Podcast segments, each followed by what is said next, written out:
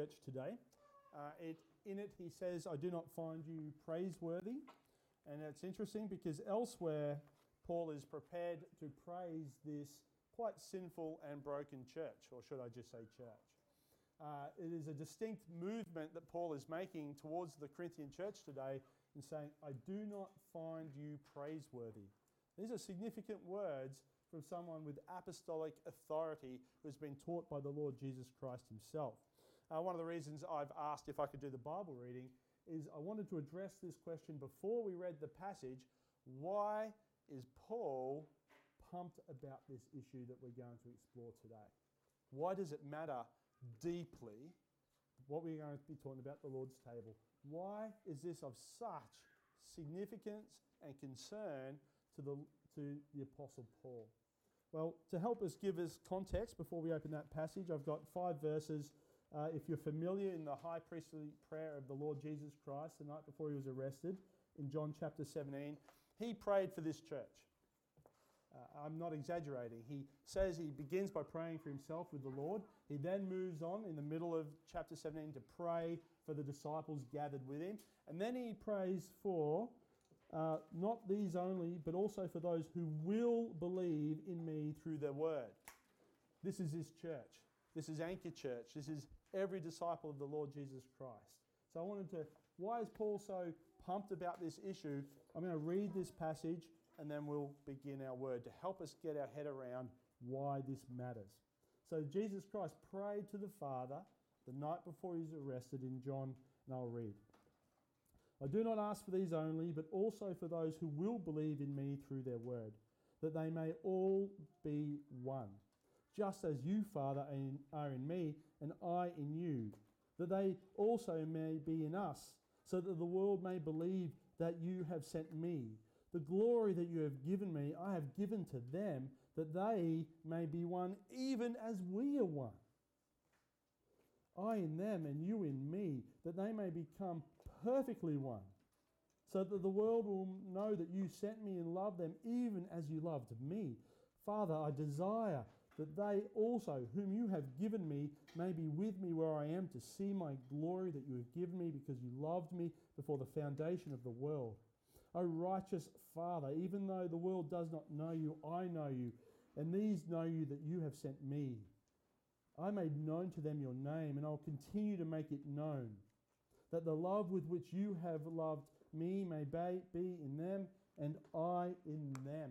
What is the Lord Jesus Christ praying for his church across to the last day on the night before he was arrested? That they know the love of the Father, and that they are one, that they are lovingly one body. That's what Jesus is praying the night before his crucifixion. Right? So Paul understands this ministry as we go, and I'm going to mention places like Ephesians 3.10 today. Uh, the centrality of the calling of the church that follows the Lord Jesus Christ is that we be one. It's not a small issue. Our unity is not a small issue, and it is expressed at the Lord's table. And I think we lose sight in our culture, our individualistic Western culture. I don't pretend to be an expert of uh, culture here at Minlaton. I grew up in a small town for a number of years that had 300 people. Uh, no police station, no high school. I used to catch a bus 70 kilometres to get to high school and 70 kilometres back. And so I might understand something of country life. But certainly in Adelaide, we are increasingly an individualistic and divided culture. Increasingly. And the church is the great antidote to that. How is that individualism expressed? Well, brothers and sisters, um, if a visitor was to come into this church today, this morning, walks in, uh, how would they determine, you think, the spiritual health and vitality of this church? The welcome, potentially? We love one another would be right an answer. Do you know what um, surveys reveal? Uh, how clean the toilets are, access to parking, and the quality of the kids' programs. The top three things people look for in assessing whether they should attend a church or not. What is expressed in that stat? church is about me. Church is about I have a set of needs that I need met before I will attend that church.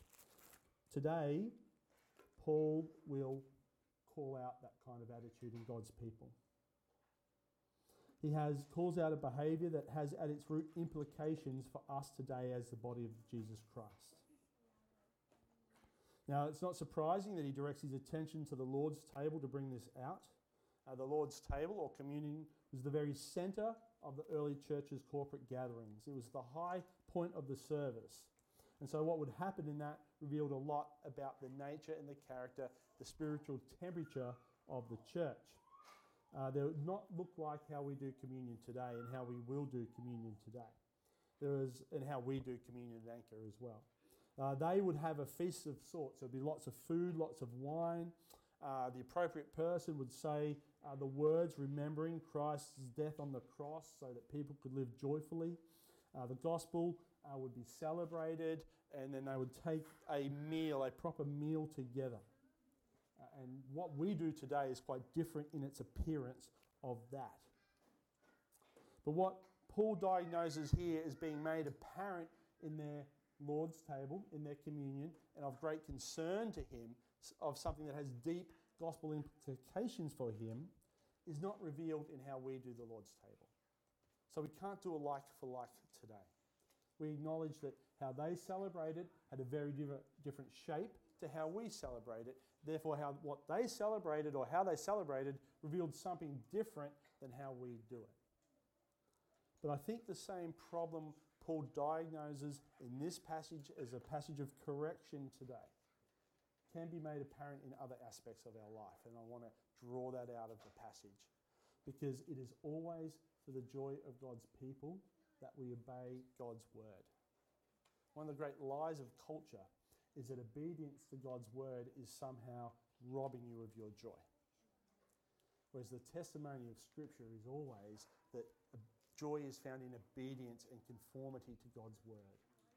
So when we see a word of correction, like we encounter today, we understand that word of correction is for the joy of God's people, and we grab onto it with both hands as an expression of our faith that Christ is for us in ways that we are not for ourselves. The beauty, God gets the glory, He gives us His joy. So I'll read our passage, we'll pray, and then we're going to unpack this passage together, this word of correction Paul has. We are 1 Corinthians 11, verses 17 to 34. Let's pray. Let's read. Paul writes, But in the following instructions I do not commend you because when you come together, it is not for the better, but for the worse. For in the first place, when you come together as a church, I hear that there are divisions among you. And I believe it in part. For there must be factions among you in order that those who are genuine among you may be recognized. When you come together, it is not the Lord's supper that you eat. For in eating, each one goes ahead with his own meal. One goes hungry, another gets drunk. What? Do you not have houses to eat and drink in? Or do you despise the church of God and humiliate those who have nothing? What shall I say to you? Shall I commend you in this? No, I will not. For I received from the Lord what I also delivered to you that the Lord Jesus, on the night when he was betrayed, took bread, and when he had given thanks, he broke it and said, This is my body, which is for you. Do this in remembrance of me. In that same way, also, he took the cup after supper, saying, This cup is the new covenant in my blood. Do this as often as you drink it in remembrance of me. For as often as you eat this bread and drink the cup, you proclaim the Lord's death until he comes. Whoever, therefore, eats the bread or drinks the cup of the Lord in an unworthy manner will be guilty concerning the body and blood of the Lord. Let a person examine himself then, and so eat of the bread and drink of the cup. For anyone who eats and drinks without discerning the body eats and drinks judgment on himself. That is why many of you are weak and ill, and some have died. But if we judged ourselves truly, we would not be judged. But when we are judged by the Lord, we are disciplined, so that we may not be condemned along with the world.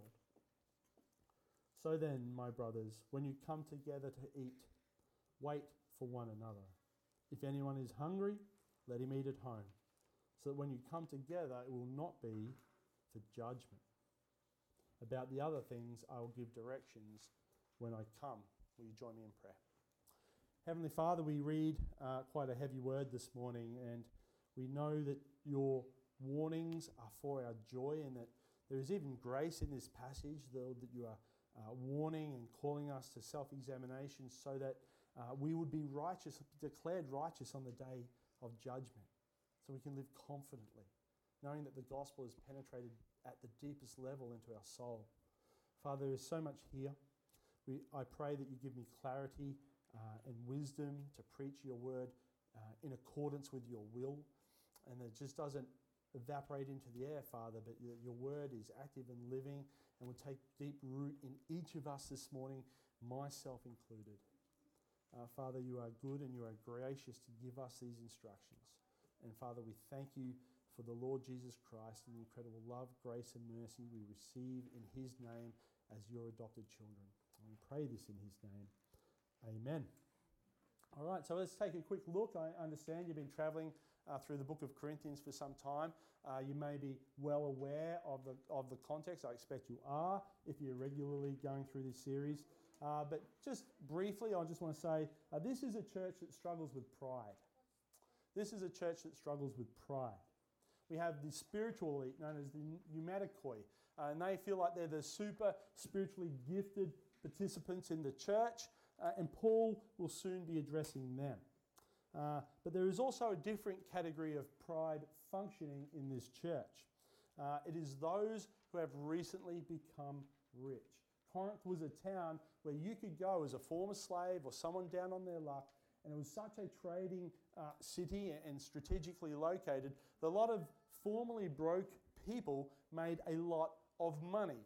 And what happens often when people make a lot of money, what my grandma used to call the new rich, uh, when people become new rich, they often experience a rush of pride in their possessions, a pride in their money. They have a new identity as wealthy people. They have now climbed up the rungs and see those on the rungs below them as below them. And what we see at this table, what Paul has outlined, is that in this hall, as, the, as this church would gather, as this church would come to celebrate the high point of uh, their, their, their, corporate gathering on a Sunday morning or whatever time they were doing it, uh, they've divided the church with this attitude. The structure of the buildings, there was a big central hall and the atriums to the side, little rooms around the side. And so there'd be this table in the center, overflowing with food, overflowing with fine wine. And here, the new rich, the, those self diagnosed as the elite of the church, would gather and feast. There would be a display of gluttony and there would be a display of alcohol abuse as some people were getting drunk. Then off to the sides in the atriums would sit the poor people and they're, eat, they're drinking like, you know, uh, soda water and the food they're eating is basically a cheese sandwich, right? And so they've divided. And what they have said, considering that the Lord has prayed on the night before his arrest, that they be one as the Father and the Son are one is they've brought in categories from the world and they've established an elite within the church on account of their bank balances and pushed those without money into the atriums and the places of little. Paul looks upon this scene and he's getting reports of this. Right? He could be in Ephesus, wherever he is. He's like getting reports that this is they're becoming famous for this.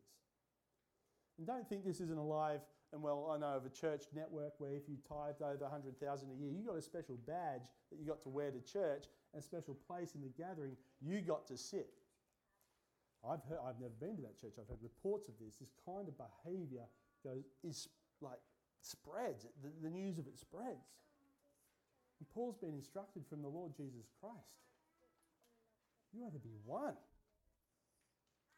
John 13, by your love for one another, the world will know you are my disciples. What are they being known for? Paul writes in Ephesians 3:10. This is the vision statement of Anchor Church, by the way. Ephesians 3:10. that through the church the manifold wisdom of God might now be made known to the rulers and authorities in the heavenly places. Are you familiar with this verse? What Paul is saying in Ephesians 2 through the body and blood of Jesus Christ, that which was near and that which was far have been brought together into one new people. Those who were formerly enemies and despised one another are now brothers and sisters solely through the, the reality of the Lord Jesus Christ and believing in his gospel. And what is and God is proclaiming to creation that through the power of his son and through the display of the reconciliation of that which cannot be reconciled through the world, the wisdom of God is revealed.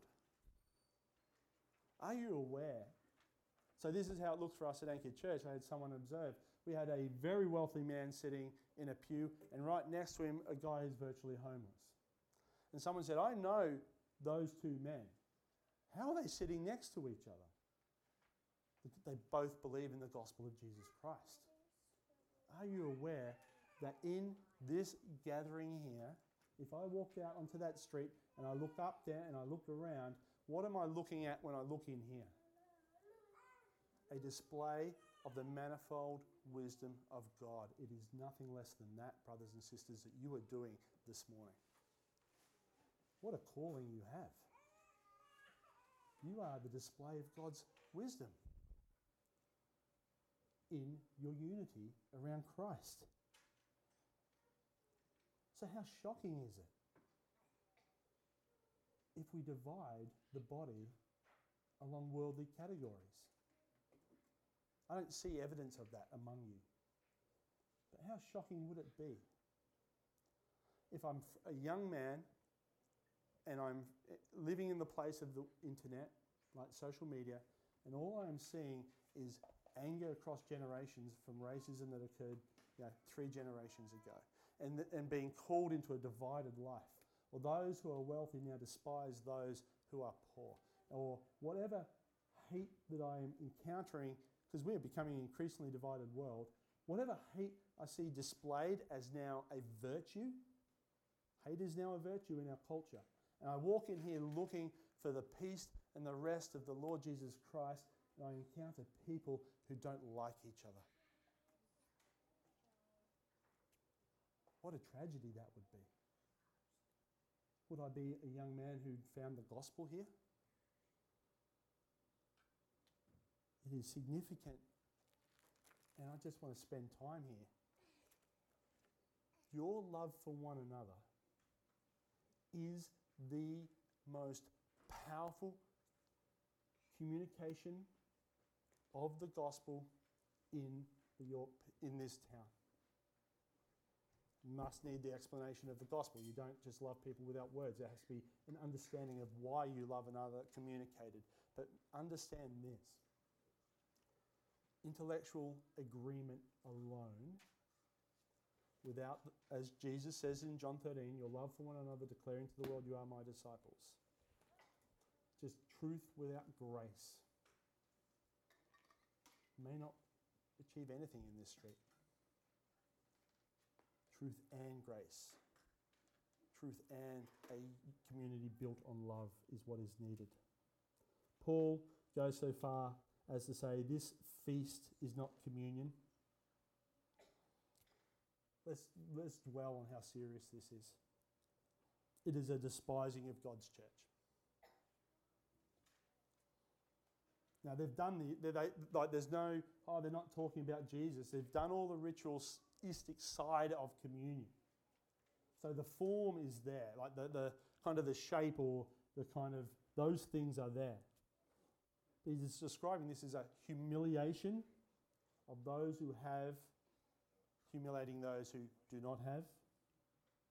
And in the humiliating of, or, of those on the edges, Paul says it is nothing less than a despising of God's church. Paul says this is nothing less than revealing who has the approval of God in this church and who does not. We're pushing in deep into the gospel here. And I, I just, if I had long hair, I'd be pulling out the amount of people I encounter who can articulate brilliantly biblical truths. I see no evidence of it in their life. That's why we need these divisions revealed. Who gets the love of God in their life and who understands it but doesn't get it?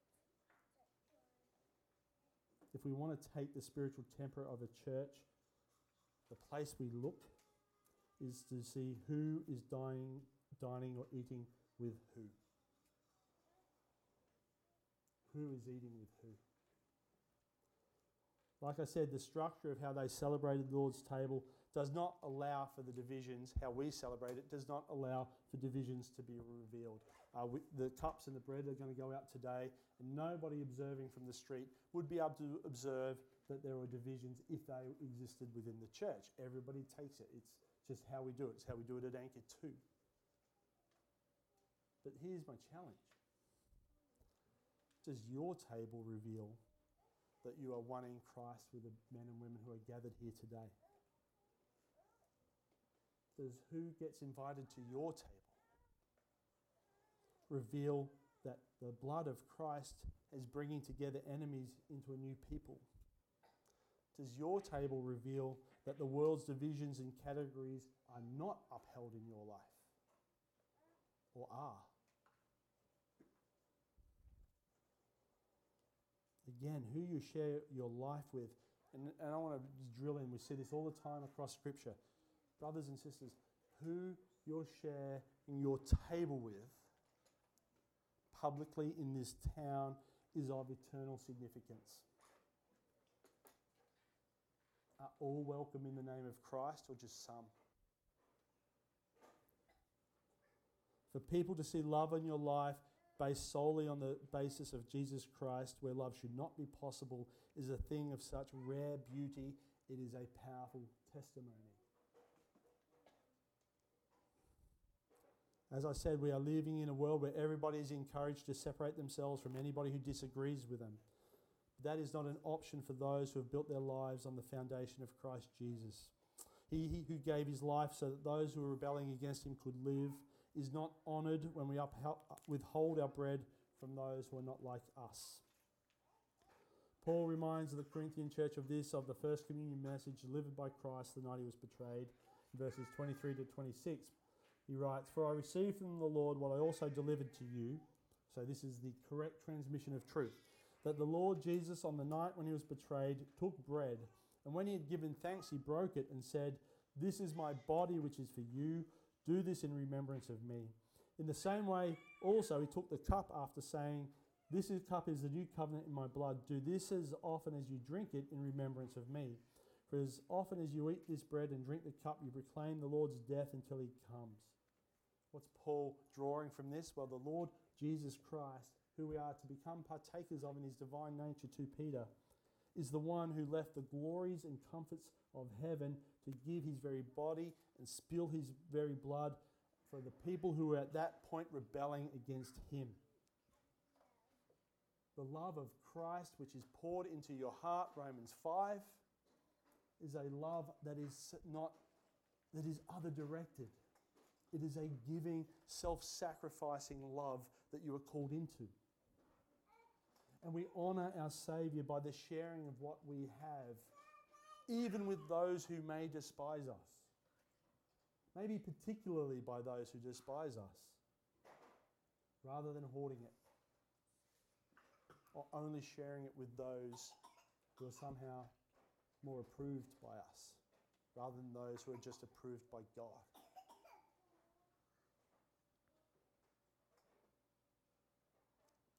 Have we been purchased out of that life and into this one, or have we not?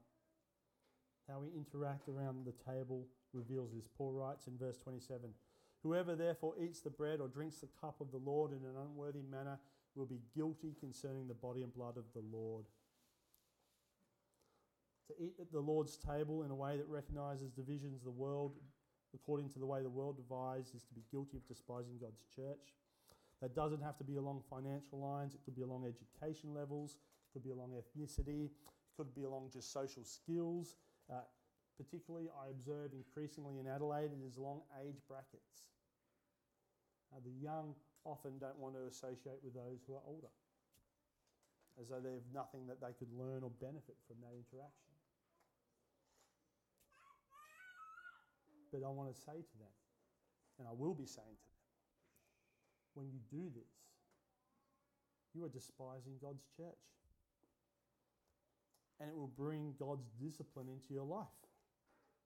Paul says it will bring God's discipline into your life. And that not just discipline, that Christians have died from this, that Christians have gotten sick from this. All for the purpose of correcting. It's not judgment, it's so that those who are dividing or despising God's church will be corrected and brought into the lo- or refreshed in the love of God overflowing into the love of neighbor. This is not punitive. This is discipline, not judgment. People are dying and people are being sick in this church so that they can be redeemed. God's at work redeeming in this situation. He's not ready to judge. But why so much discipline? Why such a focus from the Lord Jesus Christ in disciplining quite hard this issue? Well, because the proclam- nothing less than the proclamation of the gospel is at stake. Nothing less than the proclamation of the gospel is at stake. John 13. By your love for one another, the world will know you are my disciples. We know across the book of John that signs were often the authentication of the message of the early of, of, Jesus. He would heal and he would cast out demons and he would feed from bread and he would do all of these things and he raised Lazarus. All is authentications of his gospel message. Brothers and sisters, what is the miracle that authenticates the gospel you preach in these streets? Your love for one another. That is the authenticating miracle. By your love for one another, the world will know you are my disciples. The authenticating miracle that accompanies your message where you work, where you swim, where you fish, where you hike, is the display of your love for the disciples of Christ. Christ has to discipline us in this matter because if he doesn't, and we pursue only self interested love, we are powerless and empty in this culture. And his church is weak. And if Christ is, and the Father have like predestined and preordained this plan of redemption, then we must be conformed to the love of Christ for each other into his body. He must. We must want that. This isn't something we resent, it's something we grab onto. But if we are worried, how do we avoid how do we avoid God's discipline for us living ungospel lives? How do we avoid it? And Paul says in verse 31 if we judged ourselves truly, we would not be judged. If we judged ourselves truly, we would not be judged. Would it be that we don't judge ourselves by our intentions but by our actions? What do you think Paul means by judging ourselves truly? I pass because I would like to invite more people into my life, but I'm too busy. That's not judging myself truly. I love those people over there that I never ever speak to, but there's always a complicating factor around it, so I don't do it but I give myself a pass because I would like to do it, would it be that we judge ourselves truly by what we do and not what we think we would like, maybe one day, possibly in a perfect environment, do? Let's examine ourselves truly right here, as Paul in God's scripture asks us to do. Friends, do you only invite friends or family into your home? if we are to judge ourselves truly, we would see that that is just an expression of self love and has nothing to do with the love of Christ. Friends, do we only invite people we find entertaining or offer the right connections? Jesus tells us that even tax collectors do that.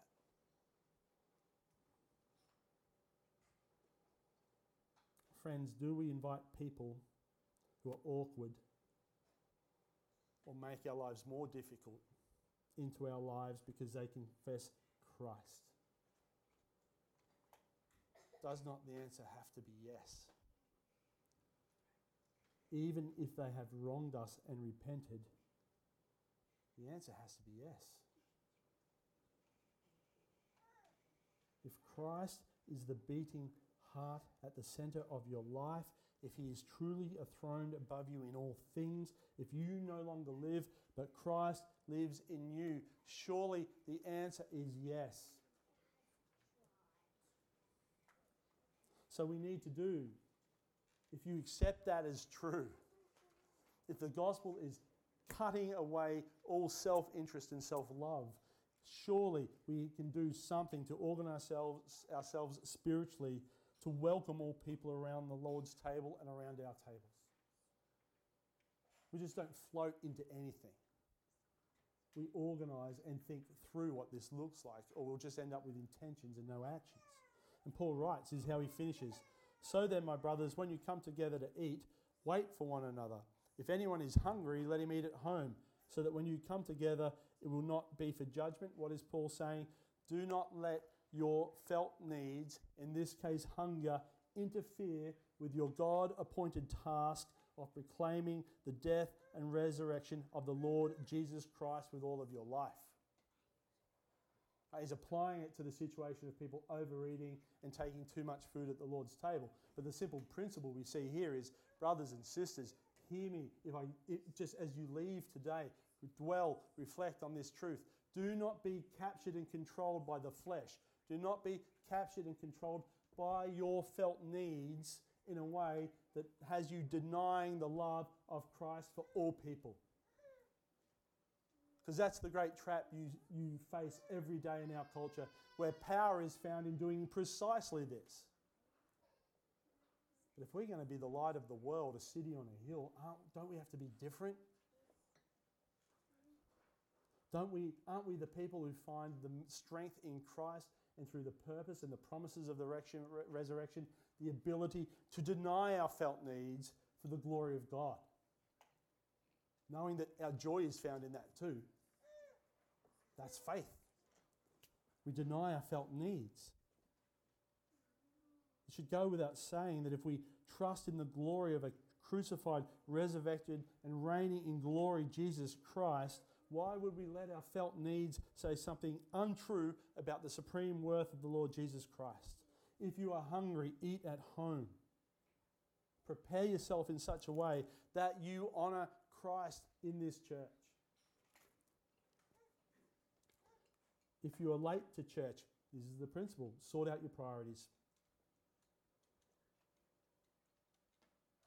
If you think wandering in late doesn't communicate something about how non Christians perceive how you value the Lord Jesus Christ, you're mistaken.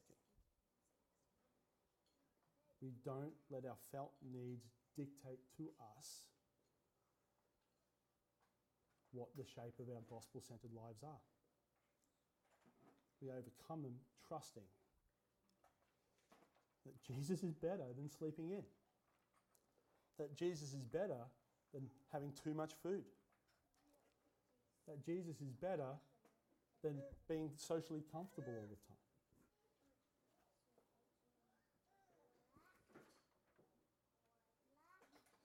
When we do this, and we're, we're winding up, as I started and I said that joy is found in obedience to Christ. It's not obedience or joy, they're the same thing. It is true that we reveal to the world the glory and the goodness of God. It's right across the New Testament. The unity of the church in every book of the New Testament is a powerful display of the gospel of Christ. But I want to look inwards a bit. Do you not know in these things how much you are proclaiming the gospel to one another? Picture what should be happening at the Lord's table. Picture what should be happening in the body of Christ and imagine the joy this life looks like. Imagine sitting at a table over there and old enemies of generations standing in the community are sitting there and laughing together because they are perfectly reconciled through the blood of Christ. You know what a testimony that is to you to see that? I need to see that. I need to live that. Or how about this? To feel the forgiving um, embrace of someone that you have wronged. To be able to look them in their eye and know that they are not nurturing an old grudge against you, but have completely forgiven you. And that is spiritual nourishment right there. That's transforming. That's the gospel display I need and you need. Or am I the only one who's wronged anyone? Or watching the youth joyfully interact with the elderly, finding value and dignity in everybody as part of Christ. Or maybe in another culture, it might be to see men giving great honour to the women for their inherent godliness and their work around the church. Not so much, I'm suspecting, maybe I'm wrong, a problem here. I'll tell you what's a big problem in Adelaide at the moment. How about women giving great honour to the men for their inherent godliness and their work? These things usually are in a flux, right? What about coming to church and seeing marriages sustained and built on grace?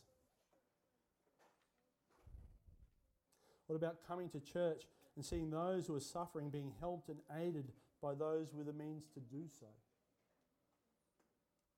What about coming to church and seeing those who have plenty heaping up a bounty on the plates who have nothing, of those who have nothing? What about coming to church and seeing new life and seeing the misery of those fresh from a broken world being daily replaced and built with the freedom and the joy of Christ dwelling in them because they heard the gospel and saw the gospel embodied here?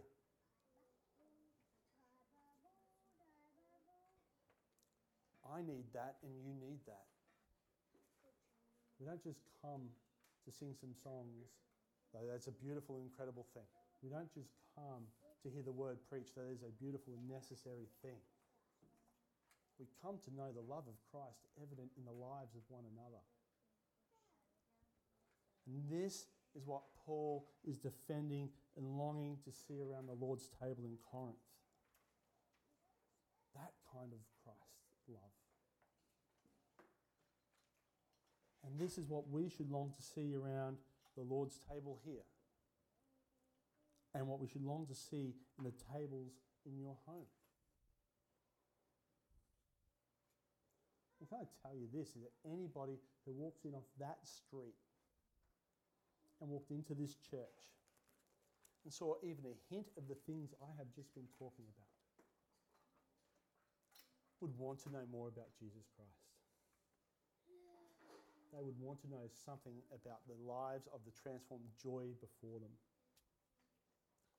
And one day, they, when they give their testimony, they would say, I came here because this is a, has a, is a church that the gospel has penetrated into the very depths of its soul. So, brothers and sisters,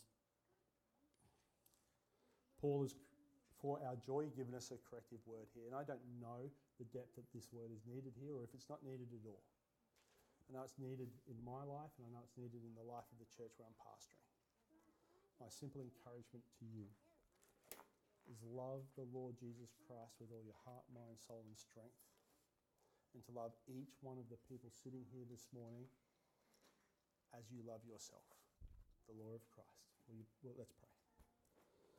Heavenly Father, uh, Lord, you have promised us so much in the gospel, and we can get caught up in thinking that it's entirely post judgment, but there is a beauty and there is a joy found in the gospel for us today as a people, not just as individuals, Lord.